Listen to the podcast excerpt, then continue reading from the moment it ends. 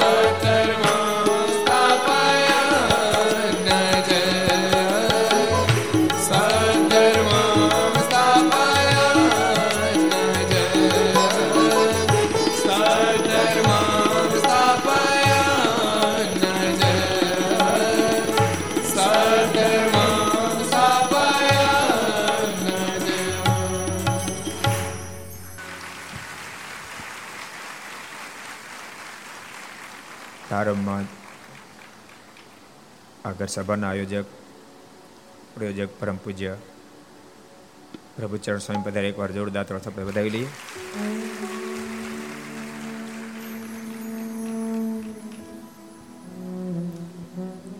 સર્વ અવતારી ઈષ્ટદેવ ભગવાન સ્વામિનારાયણ મહાપ્રભુની પૂર્ણ કૃપાથી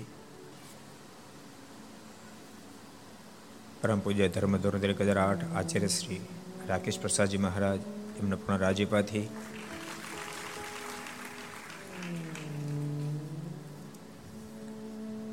સુરત સત્સંગ સમાજના હૃદય સમ્રાટ નારાયણ દેવની નિશ્રામાં આપણા વહાલાલા ઘનશ્યામ મહારાજ આપણા વેડ મંદિરમાં બિરાજી રહ્યા છે. એમની ગોદમાં બેસી વિક્રમ સંવત બે હજાર સત્યોતેર ભાદરવદ આઠમ બુધવાર તારીખ ઓગણત્રીસ નવ બે હજાર એકવીસ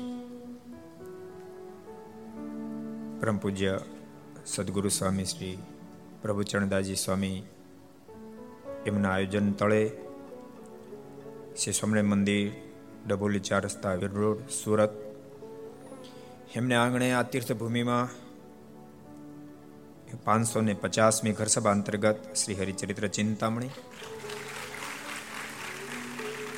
Aastha Bhajan channel, Laksh channel, Kartavya channel Sardar Katha YouTube, Laksh YouTube, કર્તવ્ય યુટ્યુબ, સ્વામિનારાયણ સ્વરત, ગરુડ મંદિર, ચેનલ યુટ્યુબ ઘર સભા યુટ્યુબ, આસ્થા ભજન ટ્યુબ વગેરેના માધ્યમથી ઘેરે બેસી ઘર સભા લાભ લેતા સર્વે ભાઈ ભક્તજનો. સભામાં ઉપસ્થિત પૂજ્યપાદ પ્રભુચરણ સ્વામી, પૂજ્યપાદ હરિપ્રકાશ સ્વામી, પૂજ્ય હરિનારાયણ સ્વામી, વિશ્વપ્રકાશ સ્વામી, વગેરે વગેરે બ્રહ્મનિષ્ઠ સંતો, પાર્ષદો. ભગવાન ખૂબ જ વાલા ભક્તો, બધાને ખૂબ એથી જાજે કહે જય સ્વામિનારાયણ. જય શ્રી કૃષ્ણ. જય શ્રી રામ. જય હિન્દ. જય ભારત. કેમ છો? મોજમાં? કોરોનાનો કઈ ડર નથી ને? તો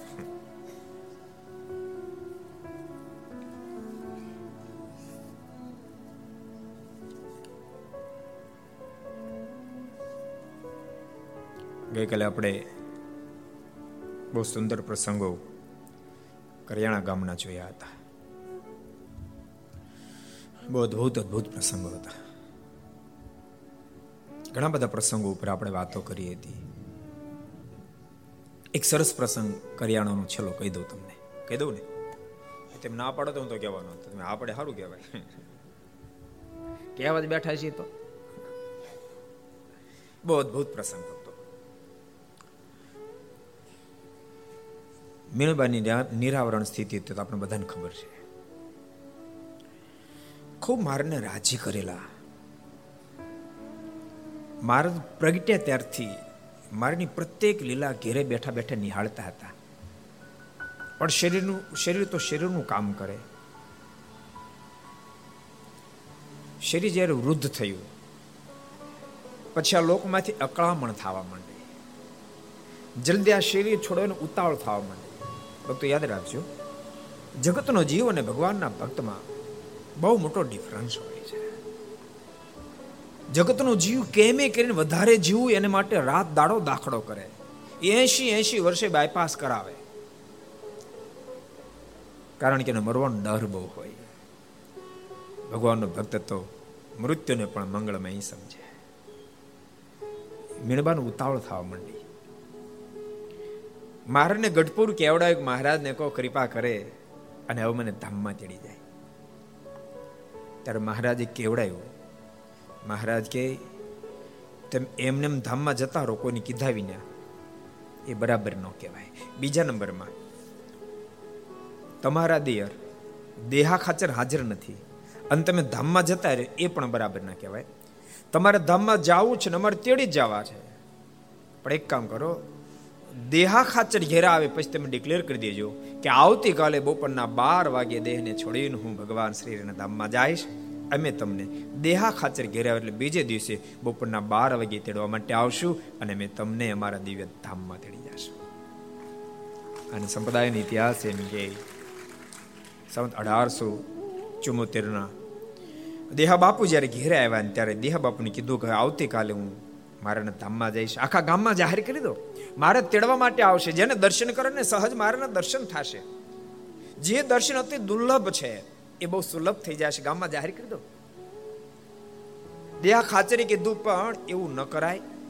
જાહેર કરીએ ને કાલે મારે તેડવા ન આવે તો આપણું નાક કપાય. ત્યારે મીણબા બહુ સરસ બોલ્યા. મેં એવું ભજન નથી કર્યું. મેં એવું ભજન નથી કર્યું. હું કહું અને મહારાજ, કાલે તેડવા ન હોય એવું મેં ભજન નથી કર્યું. હું કહું અને મારા ધક્કો ન ખાય એવું મેં ભજન નથી કર્યું. મેં એવું ભજન કર્યું છે, જેમ હું બોલું છું એમ જ થશે. આખા ગામમાં જાહેર કરી દો. કાલે ભગવાન શ્રી મને તેડવા માટે આવશે. આખા ગામમાં જાહેર કર્યું. આખા ગામમાં ઉત્સવની જેમ બધાએ તૈયારીઓ કરી. અને બપોરના બાર વાગે અબજો બ્રહ્માના માલિક મીણબાને તેડવા માટે પધારે. એકલા નહીં, અનંત મુક્તોની સાથે મહારાજ કરિયાણા ગામ પધારે. આ દેહને મૂકી બધાને કહીને મીણબા મહારાજના ધામમાં સીધા ભક્તો સ્વામિનારાયણ સંપ્રદાયનો આ બધો અજોડ ને અદ્ભુત ઇતિહાસ છે. હવે એકની હજારો ભક્તો બોલી બોલી મારના ધામમાં જાય. કારણ કે મહારાજે કોલ આપ્યો, મારા જનને અંતકાળે જરૂર મારે આવું, બિરુદ મારું બદલીને સર્વ જનને જણાવું. એ ભગવાનને આપણે શરણાગત બન્યા છે માટે ભગવાનના ભક્તો ખૂબ મોજમાં રહેવું, ખૂબ આનંદમાં રહેવું, ખૂબ ભજન કરવું. ભજને ખૂબ કરવું મારીની આજ્ઞાને ખૂબ ખટકો રાખવો મારી નિષ્ઠા ખૂબ હૃદયમાં ધરવી દેવી. આખીર તો પરમાત્મા નિષ્ઠા મોક્ષનો આખો રસ્તો ક્લિયર કરી નાખશે. માટે જેટલા ભક્તો અહીંયા બેસીને સાંભળ્યા છે, મીડિયાના માધ્યમથી ઘેરે બેસીને સાંભળતા હોય, બધાને કહું છું, જીવન એનું સફળ કહેવાય બાપ, જેનો અંતકાળ મંગળમય બની જાય. અને અંતકાળ મંગળમય બનાવવા માટે જ આ વરસતા વરસાદમાં આપણે બધા અહીં આવ્યા. તો વરસતા વરસાદમાં ઘરની બહાર કોઈ નીકળે ત્યારે આ ધંધા માટે જાય, એના માટે વાંધો ને એના માટે પચીસ કિલોમીટર કાપે. પણ પછી, તું નીકળે ભાઈ તારે. પણ આપણે શું કામ આવ્યા? બસ અંતકાળ ને લેખને માથે મેખ મારવી છે. કારણ કે શાસ્ત્ર માત્રનો મત છે કે જીવાત્માનો અંતકાળ જ્યારે આવે ને ત્યારે શરીરના રૂવાડે રૂવાડે વિછીની વેદના થાય, એટલે જ્યારે વેદના થાય ને તે શરીરમાંથી આત્મા અલગ થાય. એ લેખમાંથી મેખ મારવી છે અને માખણમાંથી મોળો નીકળે, એમાં દેહને મૂકીને પ્રભુને પામવું છે. એને માટેને મહેનત છે. એને માટે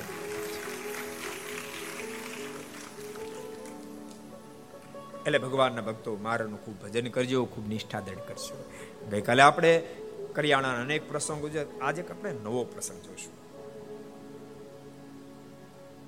એક દિવસ મહારાજ રાત્રે કથા વાર્તા કરીને પોઢવા પધાર્યા. ને પાર્ષદો પગ દાપવા લાગ્યા. ત્યારે મહારાજ પોતાના મુખારંદ આડો રૂમાલ દઈને મુખ જરા આડું કરી ગયા. મહારાજ કથા વાર્તા પૂરી કરી અને મહારાજ પોતાના ઉતારે પધાર્યા. મારનું ઉતારો એટલે શું? કોને ખબર છે? થોડું લો કરજે ભાઈ.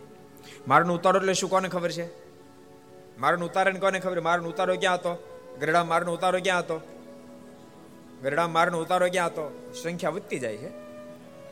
જો કે પહેલી વાળા ખબર હોય તો ઊંચો હાથનો કારણ કે પહેલી લાઈનમાં બેઠે, એને કરાય? મારનો ઉતારો ક્યાં હતો? ગઢપુર મારનો ઉતારો ક્યાં હતો? બધા એક ફેરીની અનેક ફેરી દર્શન કર્યા પણ ભૂલકણા બહુ અક્ષય ઉરડી મહારાજનો, કાયમનો, ગઢપુરનો ઉતારો છે. અક્ષય ઉરડીના કેટલાય દર્શન કર્યા? આવું ઊંચા કરો તો. કેટલાય દર્શન કર્યા? જો સો ટકા કર્યા સો ટકા દર્શન કર્યા તો પચીસ ટકાને ખબર મારો ઉતારો ક્યાં છે? એટલા હાટું સાધુની જરૂર પડે. સાધુ એને કોણ જણાવે ગો?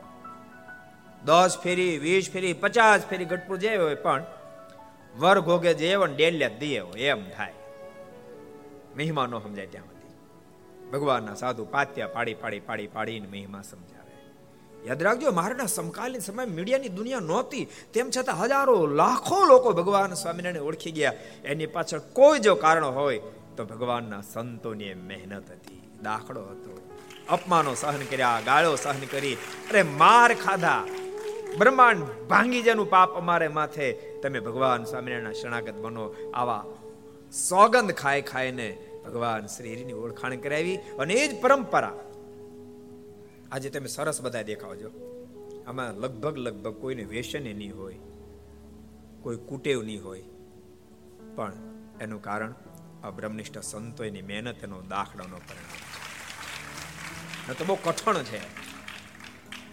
વ્યસન કાઢવું કઠણ, આવવું જરાય કઠિન નથી. બોલો. જરાય કઠિન નહીં. ખબર એનો આપણે આવી જાય. પણ ભગવાનના સંતોના જોગથી એ બધા દુર્ગુણો દૂર નહીં. એટલે મહારાજ અક્ષરોડીએ પધાર્યા પાર્ષદો મારીની પગચંપી કરતા હતા ઓચિંતા મહારાજે પોતાનો રૂમાલ મુખાડો ધર્યો અને મુખારું ફેરવી ગયા તે જોઈને સુરા ખાચરે પૂછ્યું હે મહારાજ એમ કેમ કર્યું મહારાજ આ શું લીલા કરી ત્યારે મહારાજ બોલ્યા જે જુનાગઢના નવાબે દેહ મેલ્યો તેને મેં તેડવા ગયા હતા તેને તે સમયે દારૂ પાયો, તેથી મોઢું ગંધાતું હતું. તેથી અમે મુખ, આડો રૂમાલ દીધો હતો. પણ તે નવાબે એના દીવાનની ઉપરવટ થઈને મારો પક્ષ રાખ્યો હતો. તેથી મેં તેને બદ્રિકાશ્રમમાં મોકલ્યો. કેવડી મોટી વાત છે, કેવડી મોટી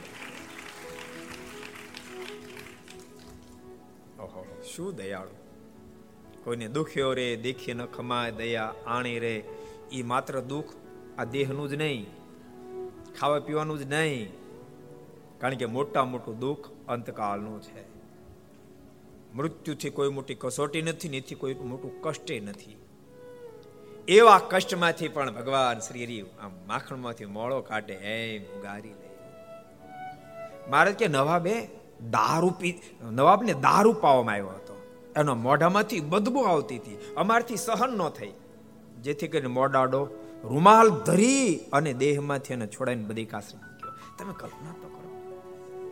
પણ ભક્તો એની પાછળ રહસ્ય શું કામ? જેને દારૂ પાવામાં આવ્યો હતો. શું કામ? યાદ રાખજો, મહારાજ પ્રત્યેને ભગવાન પણ એની હા પડી ગઈ. હમણાં મેં તમને કીધું, નિષ્ઠા છે ને, એ મોક્ષનો હાઈવે માર્ગ છે. નિષ્ઠા એ મોક્ષનો હાઈવે માર્ગ છે. એ નિષ્ઠાની હા પડી ગઈ. ભલે મુસ્લિમ નવા બતા પડે, નિષ્ઠાની આ પડી ગઈ. અને ભક્તો, ભગવાન પણ એને આ પડે એટલે ભગવાનને જીવાત્માને તારવો પડે તારવો પડે તારવો જ પડે. જો તમને કહું છું, મંદિરે આવતા થઈ ગયા એટલે નિષ્ઠાને આ પડી ગયા માનવાનું કારણ નથી. ભૂલશો નહીં. ભગવાન ભક્તો શા માટે નિત્ય કથા વાર્તાનું શ્રવણ કરવું શા માટે સંતોનો જોગ રાખવું? ક્યારેક આપણે મંદિરે આવતા થઈ ગયા હોય, ક્યારેક ક્યારેક પૂજા પાઠ કરતા થઈ ગયા હોય, કપાળમાં તિલક ચાંદલો કરતા થઈ ગયા પણ માથામાં શિખાય રાખતા થઈ ગયા પણ ભગવાનના સ્વરૂપમાં આપણને ક્યારેક શંકા રહી જાય, સંશય રહી જાય. યાદ રાખજો, બધું જ કર્યું. પણ ભગવાનના સ્વરૂપમાં જો સંશય રહી ગયો બધું કર્યા પછી પણ બીજબળ થશે. મોક્ષ સુધી નહીં પહોંચાડે. મોક્ષનો મુદ્દો હોય તો પરમાત્મા નિષ્ઠા છે. એટલે જેટલા ભગવાનના ભક્તો ઘર સભા સાંભળો, બહુ નિષ્ઠા તરબજો. આપણે મંગળાચરણમાં ત્રણ શ્લોકો કાયમ લઈએ, તમને ખબર? જો બે વાતથી જીવાત્માને પરમાત્માનો નિશ્ચય દ્રઢ થાય. એમાં એક તો સ્વ અનુભવ કાંઈક સ્વ અનુભૂતિ થઈ. આખી દુનિયા પછી કદાચ એમ કે આ ભગવાન નથી તો દિલ ના ન પાડી શકે. સ્વ અનુભૂતિ છે. દાખલા તરીકે આપણે સાકર ચાંખી ગળી લાગી. પછી પાંચસો જણા એમ કે સાકર ખારી હોય, કોઈ કે ખાટી હોય, કોઈ કે કડી હોય, આ પડે? શું કામ ન પડે? સ્વયં ચાખી. એમ જેને સ્વને અનુભૂતિ થાય પરમેશ્વરની, એને પછી ક્યારેય પરમાત્માના સ્વરૂપમાં સંશય ન થાય. પણ યાદ રાખજો, એવા લક્ષ્યવિધિ હરિભક્તો ન હોય. સમજાય તમને એવા લક્ષ્યવિધિ ન હોય? કોઈક હોય કોઈક હોય, કે જે અનુભવથી પરમાત્મા નિષ્ઠા ધરબી શકે. મહદ અંશે શાસ્ત્રના માધ્યમથી સંતોના જોગ થકી નિષ્ઠા ધરબાતી હોય છે એમ હું કહું છું એમ નહીં. ભગવાન સ્વામિનારાયણ પણ બહુ અદભુત રીતે સારંગપુરના તેરમાં વચનામૃતમાં બોલ્યા. બહુ અદભુત વાત મારે બતાવી. મહારાજ કે, મને કરી નિશ્ચિતનો મેળ નહીં. પણ મહારાજ કે, શાસ્ત્રના માધ્યમથી, સંતોના જોગથી, સત્સંગથી નિષ્ઠા થઈ હોય એ કોઈ કાળે ટળે નહીં, કોઈ કાળે ટળે આપણે ત્રણ શ્લોક એટલે લઈએ છીએ. ભક્તો, મહારાજ કેટલી મોટી કૃપા કરી. સાચું કહું, ક્યારેક ક્યારેક, ભક્તો, આપણા શાસ્ત્રમાં તો પાને પાને અક્ષર અક્ષરે મહારાજ નિષ્ઠાની વાતો લખી છે. પણ મન બહુ વિચિત્ર છે, મન બહુ વિચિત્ર છે. મહારાજે મનમાં વિચાર કર્યો છે કે મેં કીધું આ ધરતી ઉપર આવીને, મારા નંદસંતોએ કીધું આવીને, તેમ છતાંય મન વિચિત્ર, ક્યારેક એની બહાર નીકળી જશે. તે દાડે પણ મન છટકી ન શકે અને મારી નિષ્ઠા ફગી ન જાય. એટલા માટે યુગો પહેલા ભગવાન સ્વામિનારાયણ ભગવાન સ્વામિનારાયણ કીધો ભગવાન સ્વામિનારાયણ કીધું. જ્યારે સૃષ્ટિનો આદ્ય ભાગ હતો, આદ્ય ભાગ, સૃષ્ટિના પ્રારંભ કાળમાં ભગવાને પુરુષોત્તમ નારાયણ બ્રહ્માને કીધું, હે બ્રહ્મદેવ, તમે સૃષ્ટિનું સર્જન કરો. બ્રહ્માજી કીધું, પણ કૃપાના તું સૃષ્ટિનું સર્જન કરું, પણ આશ્રી લોકો મારું ચાલવા ન દે.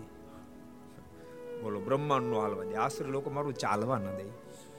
ત્યારે ભગવાને કીધું, તમે ચિંતા ન કરો.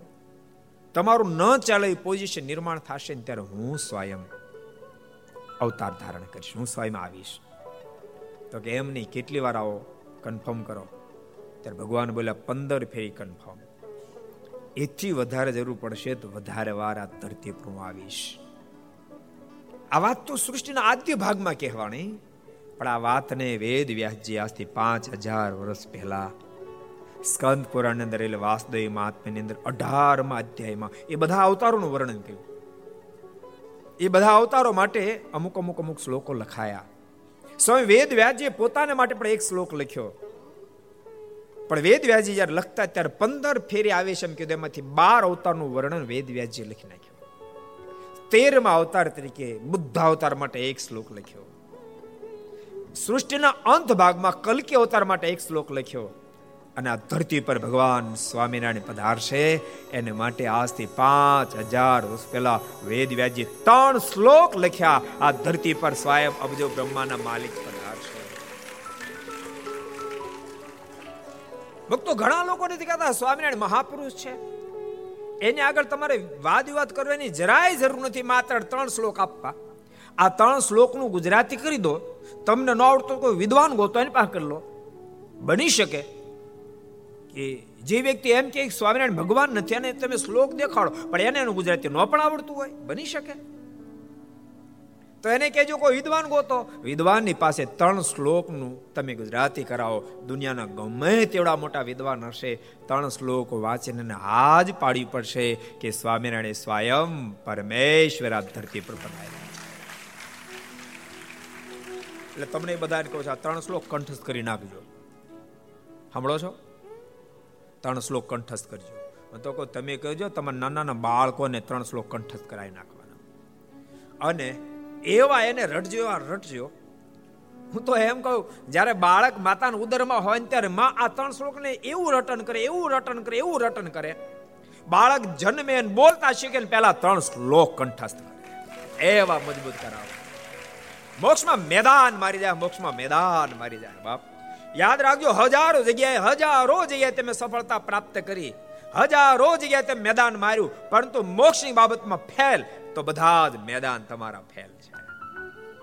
ગમે તેટલી બુદ્ધિ, ગમે તેટલી કૌશલતા, ગમે તેટલી હોશિયારી, બધી જ હોશિયારી ફેલ છે. એમ હું કહું એમ નહીં, સ્વયં ભગવાન સ્વામિનારાયણ પ્રથમના પચાસમાં વચનામાં કીધું, એ જ કુશાગ્ર બુદ્ધિ વાળો મોક્ષને માટે જતન કરે જતન કરે.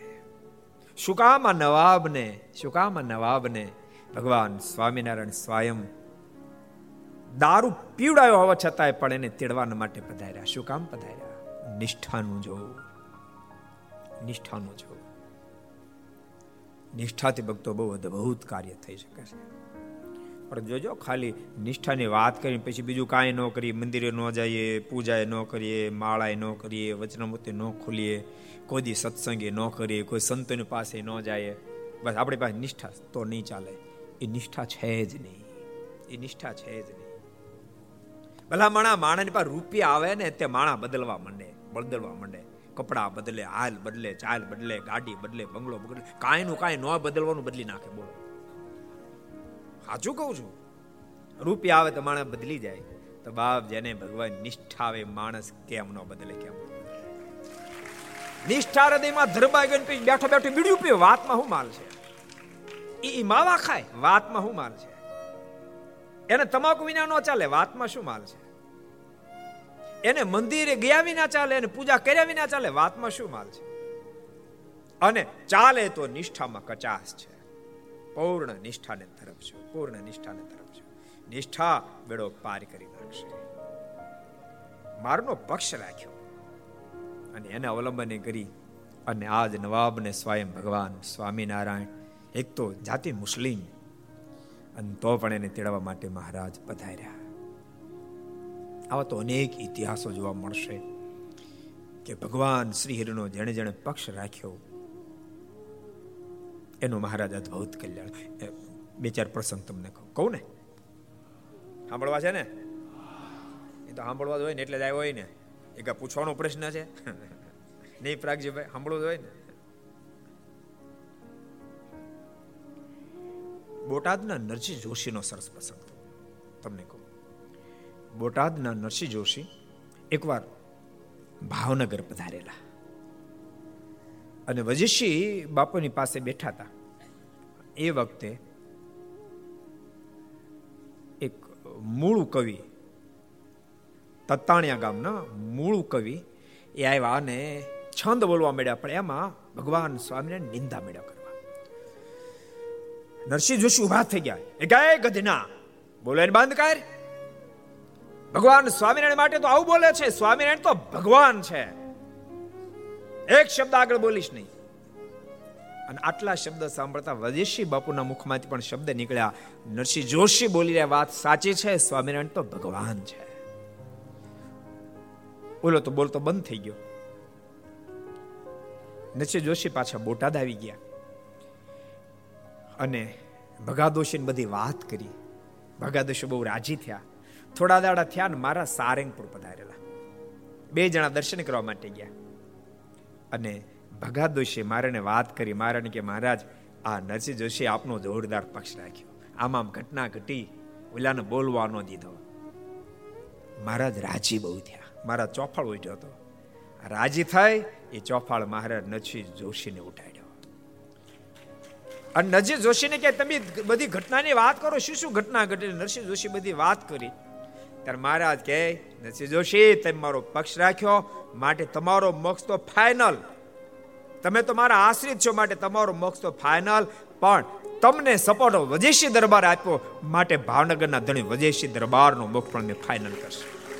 તમને તેડવા તો આવશું જ. વજેશી દરબારને પણ અમે તેડવા માટે આવશું. અને સંપ્રદાયનો ઇતિહાસ એમ કે નસી જોશી જ્યારે દેહ મૂક્યો ને ત્યારે તો મહારાજને તેડવા માટે આવ્યા પણ ભાવનગર નરેશને તેડવા માટે પણ અબજો બ્રહ્માના માલિક ભગવાન સ્વામિનારાયણ પધાર્યા છે. એટલે ભક્તો, ભગવાનની જ્યારે હા પડી જાય અને ભગવાનનો જ્યારે પક્ષ જીવાત્મા રાખે, ભગવાને ખરેખર સંત કે ભક્તનો પક્ષ રાખે તો પરમાત્મા ગજબરી જાય ગજબરી જાય જીવાત્માના અનેક ગુનાને માફ કરી ઠાકોરજી પોતાનું સાનિધ્યનું સુખ આપી દે છે. આવો તો બહુ બહુ ઇતિહાસો જોવા મળે. તમે રેફડા ગામનો ઇતિહાસ સાંભળ્યો? રેફડા ગામનો? કોઈ સાંભળ્યો છે? કોઈને ખબર? રેફડા ગામનો?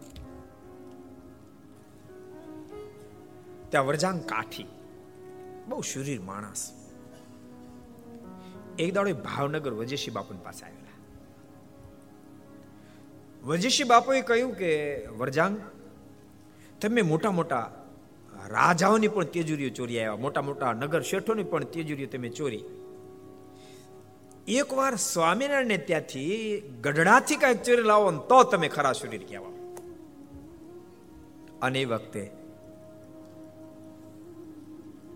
વરજાંગ કાઠીના મોઢામાંથી શબ્દ નીકળ્યા સરકાર, બોલોમાં બોલોમાં બોલોમાં. સ્વામિનારાયણ તો ભગવાન છે, અંતર્યામી છે. એની તે ચોરી કરવા ન જાય, એના તો પગ પકડાય. દરબાર એની પાસે ન જવાય. વજીશે બાપુ બોલ્યા સાવાસ વરજાંગ, તું લૂંટફાટનો ધંધો કરતા કરતા પણ વાત સમજવાની બરાબર સમજો છો માટે તને ધન્યવાદ છે. અને આટલો પક્ષ ભગવાન સ્વામિનારાયણનો રાખ્યો. ધીંગાણામાં. વરજાંગ કાઠી ઘાયલ થયા ચોટીલાના ડુંગરાની અંદર. અને સંપ્રદાયનો ઇતિહાસ એમ કે એ જ વખતે ભગવાન સ્વામિનારાયણ દર્શન આપ્યા. પાણી પાણી પાણી, વરજાંગના મોઢામાંથી શબ્દો નીકળતા હતા.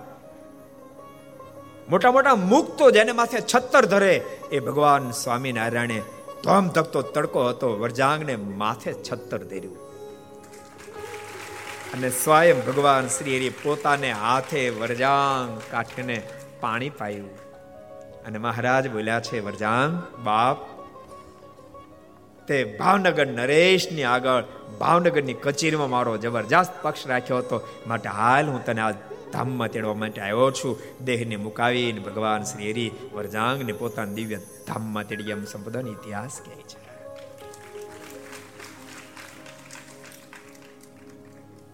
એટલે ભગવાનના સુખનો જે નિશ્ચય થાવ એ બહુ બહુ મોટી વાત છે. બહુ મોટી વાત છે.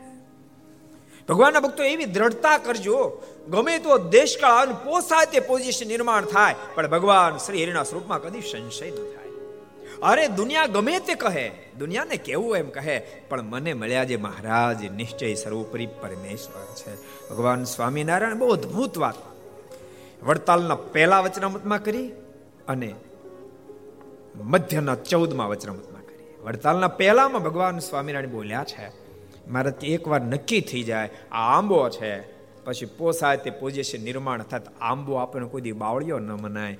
મધ્યના ચૌદમાં બોલ્યા, એકવાર નક્કી થાય, લીમડો છે. પછી કામ વ્યાપે, ક્રોધ વ્યાપે, પોસાય તે પોઝિશન થાય, પણ લીમડો કોઈ દી બાવળિયો ન મનાય. એ મહારાજ, કે એકવાર લિંગટ ગાંઠ વળી જાય અમારા સ્વરૂપની ગમે તેવો દેશકાળ આવે તો પણ સંશય ન થાય, એવા ભક્તની સર્વે રીતે અમે રક્ષા કરીએ છીએ. બાકી ભૂલતા નહીં. આ ધરતી પર પરમાત્મા તો અનેક ફેરી પધાર્યા. અને પરમાત્મા જ્યારે આ ધરતી પર પધારે ને ત્યારે ભગવાનને માનનારો સમુદાય હોય, અને ભગવાનનો વિરોધ કરનારો પણ સમુદાય હોય, એમ વિહલ્લાજમાં લખ્યું છે. શ્રી હરિ જારે અવતાર લે છે, દુષ્ટો સદા દ્વેષ ગણો કરે છે. શ્રી હરિ જારે અવતાર લે છે, દુષ્ટો સદા દ્વેષ ગણો કરે છે. શ્રી હરિ જારે અવતાર લે છે, દુષ્ટો સદા દ્વેષ ગણો કરે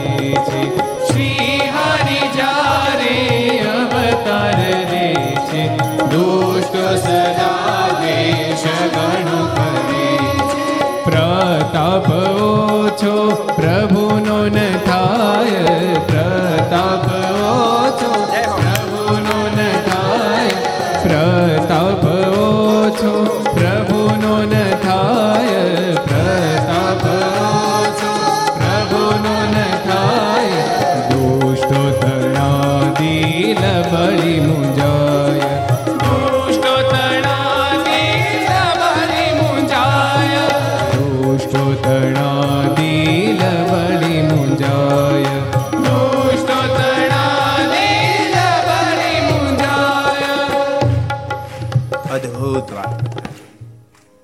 આ ધરતી પર જ્યારે જ્યારે પરમાત્મા પધારે છે, ત્યારે ત્યારે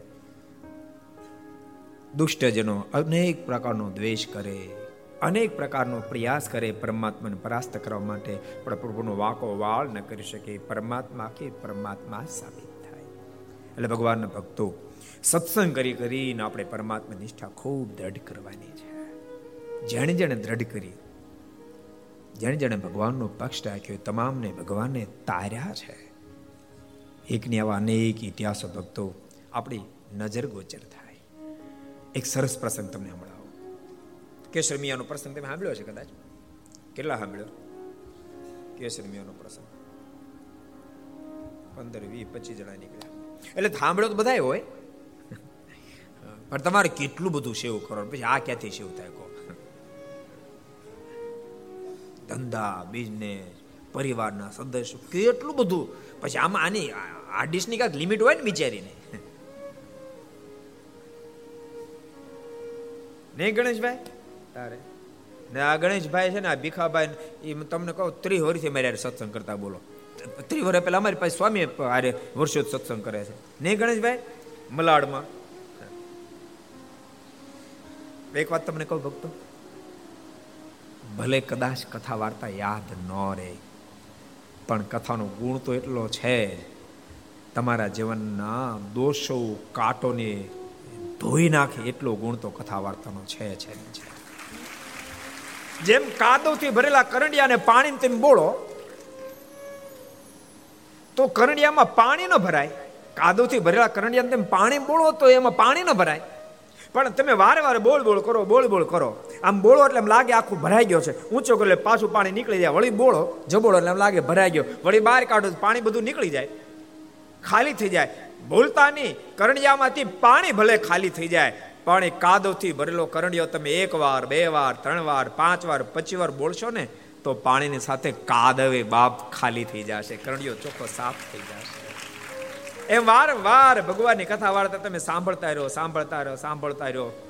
કદાચ યાદ નહીં રહે ને તો પણ અનેક પ્રકારના દોષના કાદવોને સાફ કરી નાખશે. કેસર મિયાનો પ્રસંગ ભક્તો, એક અદ્ભુત પ્રસંગ. વઢવાણના હતા. ભાણજી મહેતાની સાથે ફરી ધાંગધ્રા ગયેલા.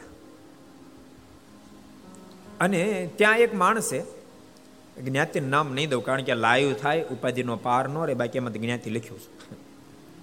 એક જણાએ કીધું, મારે ગઢડા જવું છે.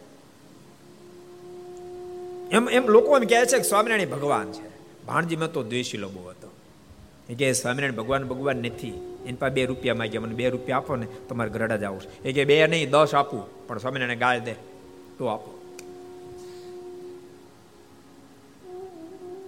અને બે ને બદલે દસ રૂપિયા આપું, દસ રૂપિયાની વાત સાંભળીને તો ગાળ દેવા માટે તૈયાર થઈ ગયો. મારો બોલો, રૂપિયા બહુ ભયંકર છે. मैं आपस में लड़वाता हूं लालच में गला कटवाता हूं जहां मेरा छाया लहराए त्या कस्तूरी खून भी बह जाए मैं कह देता हूं साफ मेरे हाथ में इंसाफ पैसा बोलता है पैसा बोलता है पैसा भयंकर છે ઓલો ગાળો દેવા તૈયાર થયો અને ગાળો દેવા જ્યારે તૈયાર થયો ને ત્યારે મુસ્લિમ પણ ભગવાન સ્વામિનારાયણ અનન્ય ભક્તરાજ કેસર મિયા એના મોઢામાં શબ્દ એક શબ્દ જો આગળ બોલ્યો એક શબ્દથી જો ભગવાન સ્વામીને ગાળ દીધી, તો આ તલવાર તારીમાં હગી નહીં થાય. ભાણજી મહેતા કીધું, ઈ શું કરતો તા દે ને અને ઓલો દેવા તે તો અડધો શબ્દ જ બોલ્યો. મ્યાન હોતી ઠપકારી બે ગોથલા ખવડાવી દીધા. તલવાર તો મ્યાન શોધે, જો મ્યાન કાઢીને મારી તો ઠામકો પીતી જાત. મ્યાન હોતી ઠપકારી બે ત્રણ ગોથલા ખવડાવી દીધા. ભાણજી મહેતા બહુ લાલ પીળો થયો. અને પોતે મોટા અધિકાર ઉપર હતો. કેસર મિયાને પોતાની નોકરીમાંથી રજા આપી દીધી. પણ કેસર મિયાના ગુણને ત્યાંના મહારાણી વઢવાણના જાણતા હતા કે કેસર મિયા ખરેખર એક નેક માણસ છે. એને રજા આપ્યા જેવો નથી. એને પૂછપરછ કરાવી રજા આપવાનું કારણ શું? રીઝન શું? રીઝન તો હોવું જોઈએ ક્યાંક મજબૂત. રીઝન જાણ્યા પછી મહારાણીને મનમાં એમ થયું, કેસર મિયા સાચા છે માણજી મહેતાનો વાંક છે. એટલે મહારાણી ઓર્ડર કર્યો કે કેસમિયાને નોકરીમાંથી રજા આપવામાં નહીં આવે. કેસર મિયા નોકરીમાં જ રહેશે. આટલો પક્ષ મહારાણી રાખ્યો સંપ્રદાયનો ઇતિહાસ એમ કે એ મહારાણીનો અંતકાળ જ્યારે નિકટમાં આવ્યો ને, ત્યારે સ્વયં અબજો બ્રહ્માના માલિક મહારાણીને તેડવા માટે આવ્યા. મારા ભક્તે મારો પક્ષ રાખ્યો. મારા ભક્તે મારો પક્ષ રાખ્યો અને મારા ભક્તનો તે પક્ષ રાખ્યો.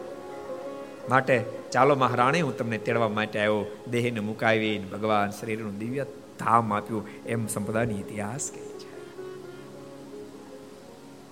ભગવાનના ભક્તો, એક વાત તમને કહું. માણસની પાસે જેમ જેમ પાવર આવે તેમ તેમ માણસ બેફામ બનતો જતો હોય છે. જેમ જેમ પાવર આવે તેમ તેમ બેફામ બને. તમને બધાને કહું છું, ભક્તો, ઠાકોરજી ગમે તેટલી ઊંચાઈ આપે, ગમે તેટલી ઊંચાઈ આપે, તેમ છતાંય જીવનમાંથી સરળતાનો ત્યાગ નહીં કરશો.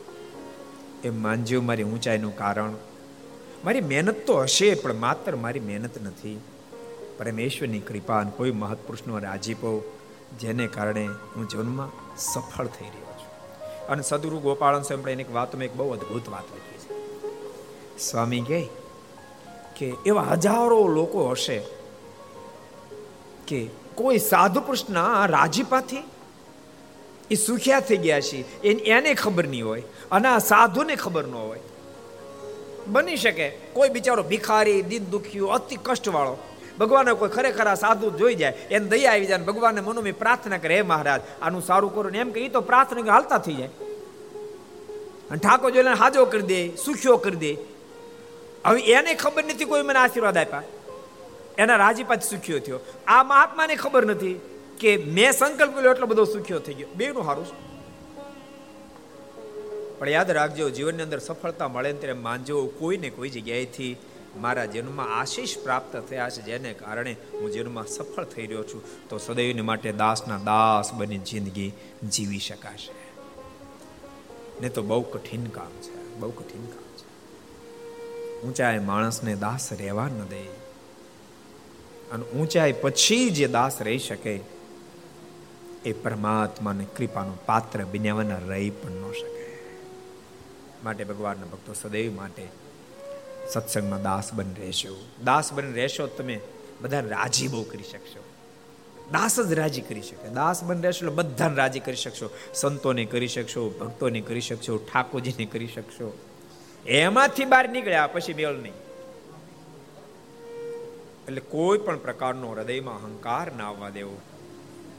અહંકારી વ્યક્તિ યાદ રાખજો, દ્રોહનો માર્ગ પકડશે. અહંકારી માણસ દ્રોહનો માર્ગ પકડશે.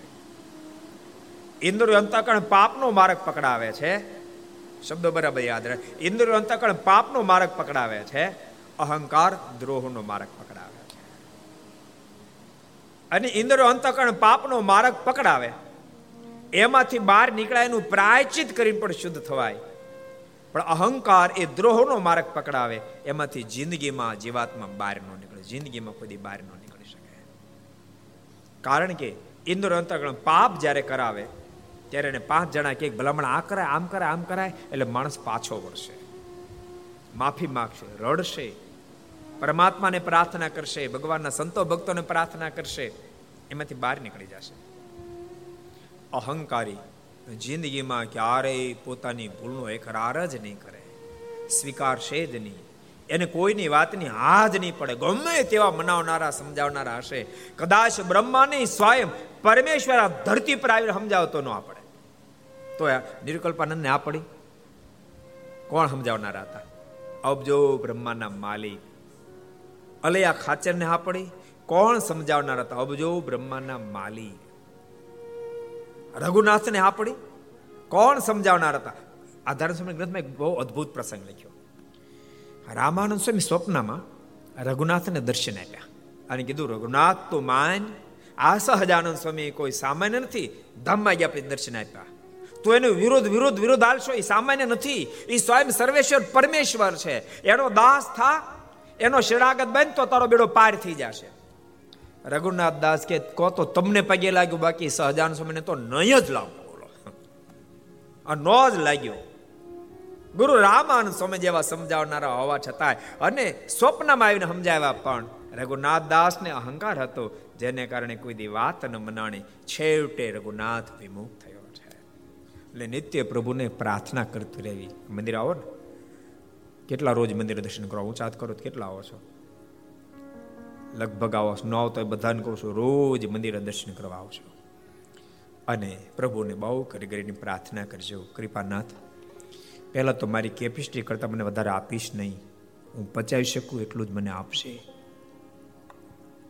અને માલિક, તું મને જે કાંઈ આપ એના માધ્યમથી, હું તને રાજી કરી શકું, તને વહાલા એવા સંતો ભક્તોને રાજી કરી શકું. આચાર્યશ્રીને રાજી કરી શકું એ મારા પર કૃપા દ્રષ્ટિ રાખશે એવી નિત્ય પ્રાર્થના કરશો. અને મહારાજ આપણને પ્રથમના અડતાલીસમાં રોજ પ્રાર્થના કરવાનું કીધું પણ છે. પણ પ્રાર્થના યંત્રવત ન કરવી. પ્રાર્થના યંત્ર નહીં તો પ્રાર્થના કરી નાખી આપણે. ઠાકોર કરી બોલી નાખી ફટફટ ફટફટ એમ નહીં.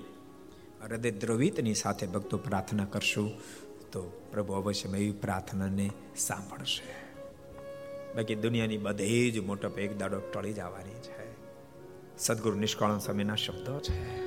ભૂલે મારે ભૂલે મારે, આવું અંગ ભાળી, દેશે બાળી રે ભાઈ, ભોલે મારે, ભૂલે મારે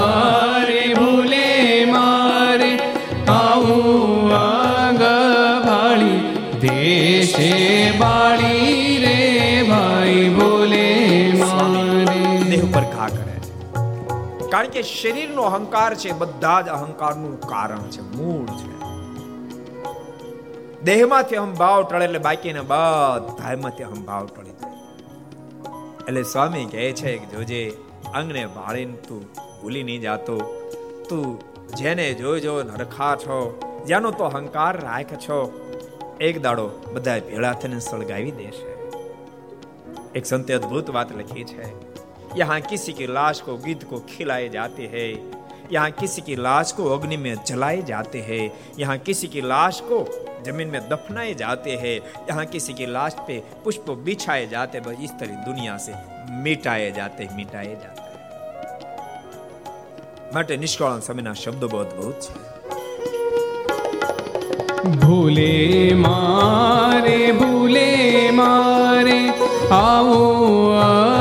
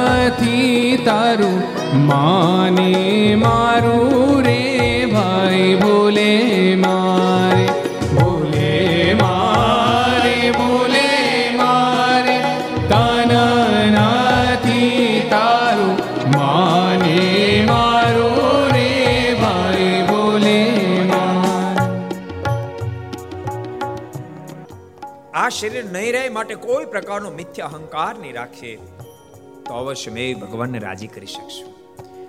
અદ્ભુત નિષ્કાળ સમય આગળ લખે છે.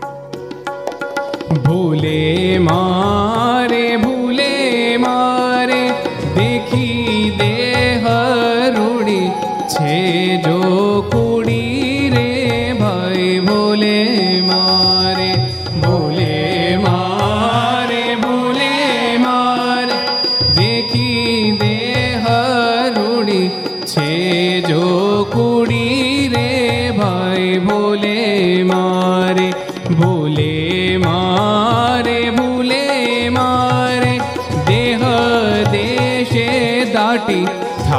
થાશે માટી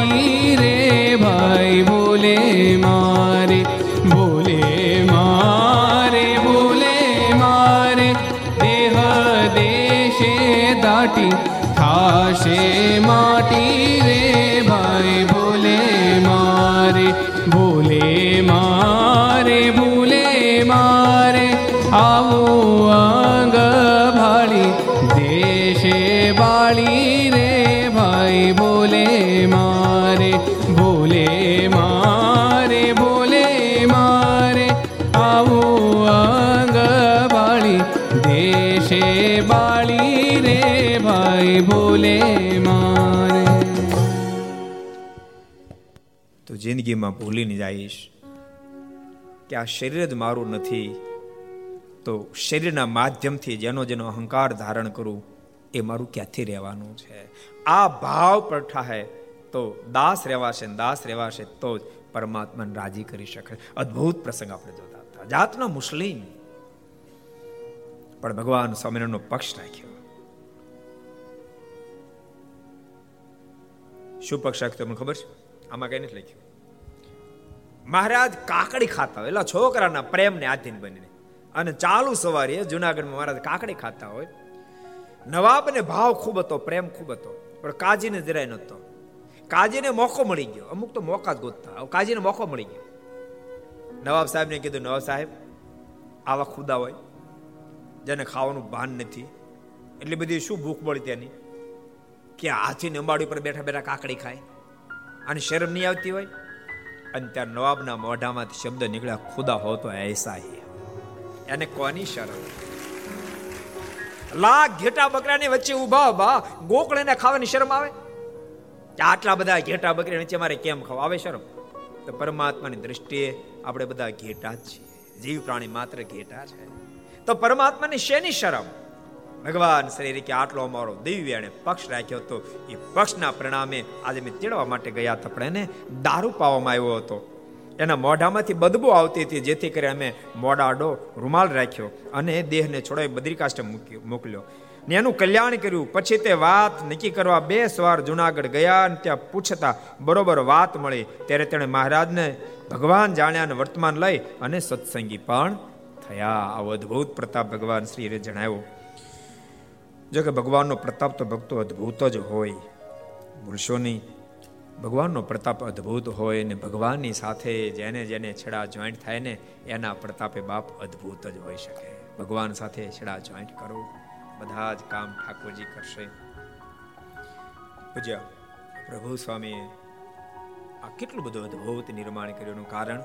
આધાર ભગવાન શ્રી. યાદ રાખ્યું તેમ બધા દાન કર્યા હશે? કર્યા જ છે ને? પણ એમ ક્યારેય નહીં માનતા આપણે દાન કર્યું એટલે થયું. પણ એમનો છેડો ભગવાનની સાથે જોડાયેલો હતો. જેથી કરીને તમને પ્રેરણા થાય. ઠાકોર તમને પ્રેરણા કરીને તમે દાન કર્યું અદભુત દાન તો તમે બધાએ કર્યું છે.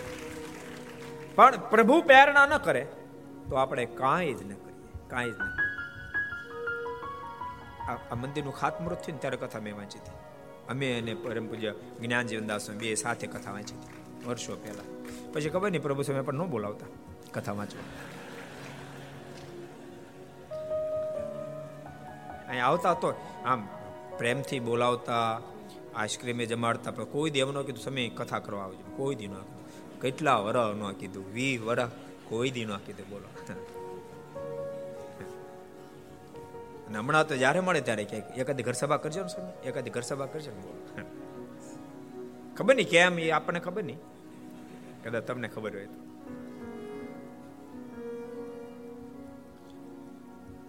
કે દાખલો ભક્તો, યાદ રાખજો, તમે જરૂર અવશ્ય દાન કરો, પણ સામે સંતોનો દાખલો જોવો ને ત્યારે તમે સેવા કરો. સંતોનું જીવન જોવો ને ત્યારે તમે સેવા કરો. એમને સેવા નથી થતી. પેલા મહિલા મંદિર છે, ત્યાં ખાતપુર થયેલું. પછી આ જગ્યા લીધી.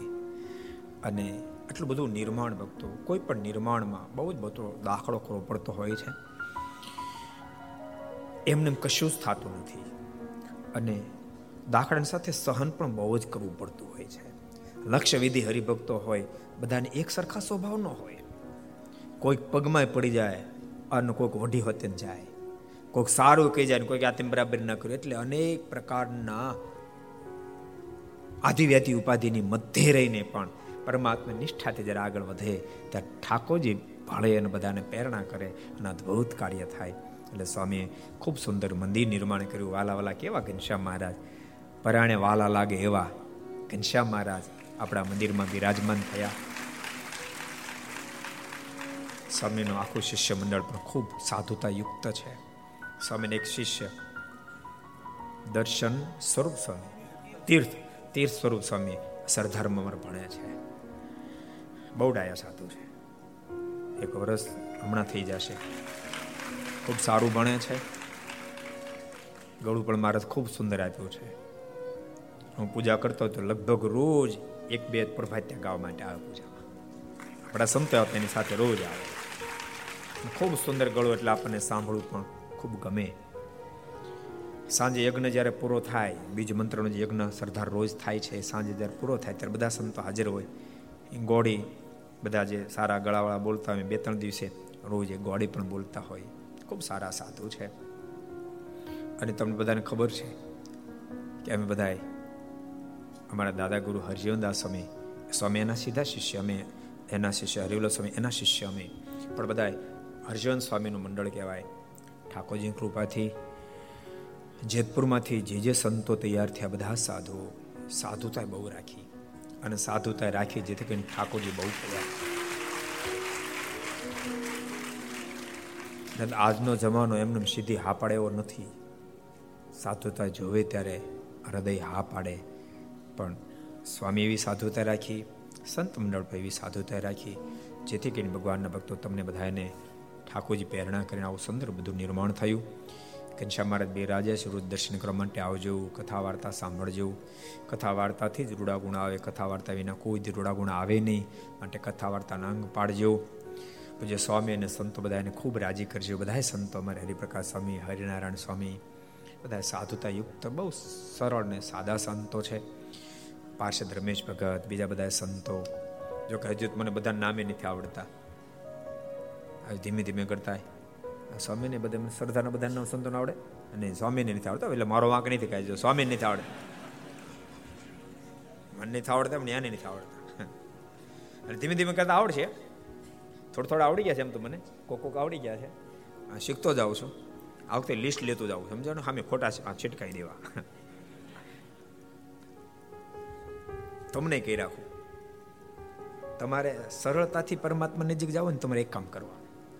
અહીં જેટલા સંતો રહેતા ને વેલ રોડના જેટલા ભક્તોને બધાને કહું, તમને બધા સંતોના નામ આવડવા મળે. બધા સંતો નામ આવડવા માંડે. એટલે તમે પચીસ ટકા માર્ગ કાપ્યો. હજી બધા માર્ગ કાપો છો? તમારું નામ બધા સંતો આવડવા મળે એટલે તમે સો ટકા માર્ગ કાપી લે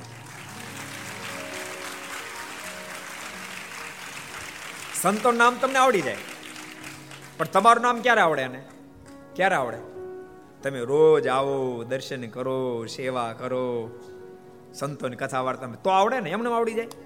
કારણ કેટલા બધાને યાદ રાખવાના? એમાં જ્યાંનો નંબર લાગી ગયો, એનો બેડો પાર. લોટરી લાગી ગઈ. લોટરી એમ જ હોય ને, કે બધાને લાગે? ભેખા બધાને લોટરી લાગે? કોક કોક ને લાગે. એમ જેના નામ સંતોને આવડવા મળ્યા, એને લોટરી લાગી ગઈ. એટલે બધા મહેનત કરજો, લોટરી લગાડે ટિકિટો ખેંચતા રહેજો. રોજ આવજો, મંદિરે દર્શન કરજો, સંતોન જોગમાં રહેજો, તો તમારું નામ પણ સંતોન આવડ મળશે.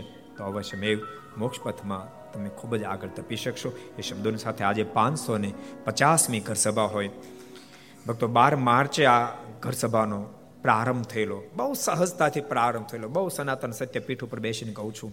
અમે કોઈ સંકલ્પે નહીં કરેલો કે આનું નામ ઘર સભા રાખી મેં તો સત્સંગ સભા કરતા હતા.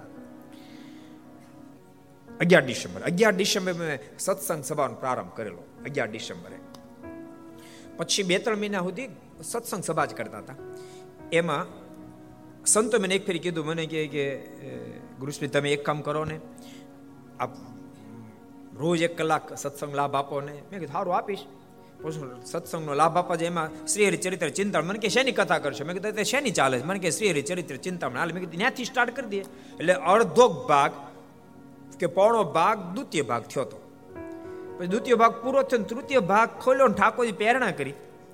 આ ભાગ શરૂ થયો અને પ્રેરણા કરીને મેં જાહેરમાં કહી દીધું. મેં કીધું, આજથી આપણે આ સત્સંગ સભા નામ ઘર સભા રાખી અને તૃતીય ભાગ જ હાલે અને ઘર સભા નામ રહ્યું. અને ઠાકોરજી પ્રેરણા કરતા ગયા અને ભક્તોને પણ પ્રેરણા કરી ખૂબ સમુદાય જોડાયો. ભક્તો ઘણા બધા પ્રશ્નો અમારે હતા.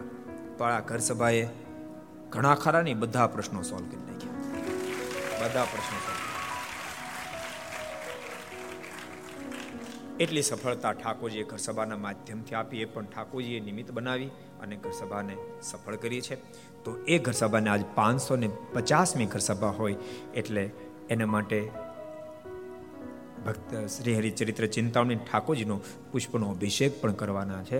એ શબ્દોની સાથે અત્યારે ભક્તો જે જે કારની સાથે આપણે ઘર સભાને વિરામ આવશું કોઈ પોતાનું સ્થાન ન છોડે એ ભલામણી આવો. જે જે કારની સાથે ઘર સભાને આજની વિરામ. બોલો સ્વામી નારાયણ ભગવાન શ્રી હરિ કૃષ્ણ મહારાજ. નારાયણ મુનિ શ્રી ઘનશ્યામ મહારાજ. કૃષ્ણ શ્રી રામચંદ્ર ભગવાન શ્રી કાષ્ટભન દેવ ઓમ નમઃ. પાર્વતી પતય.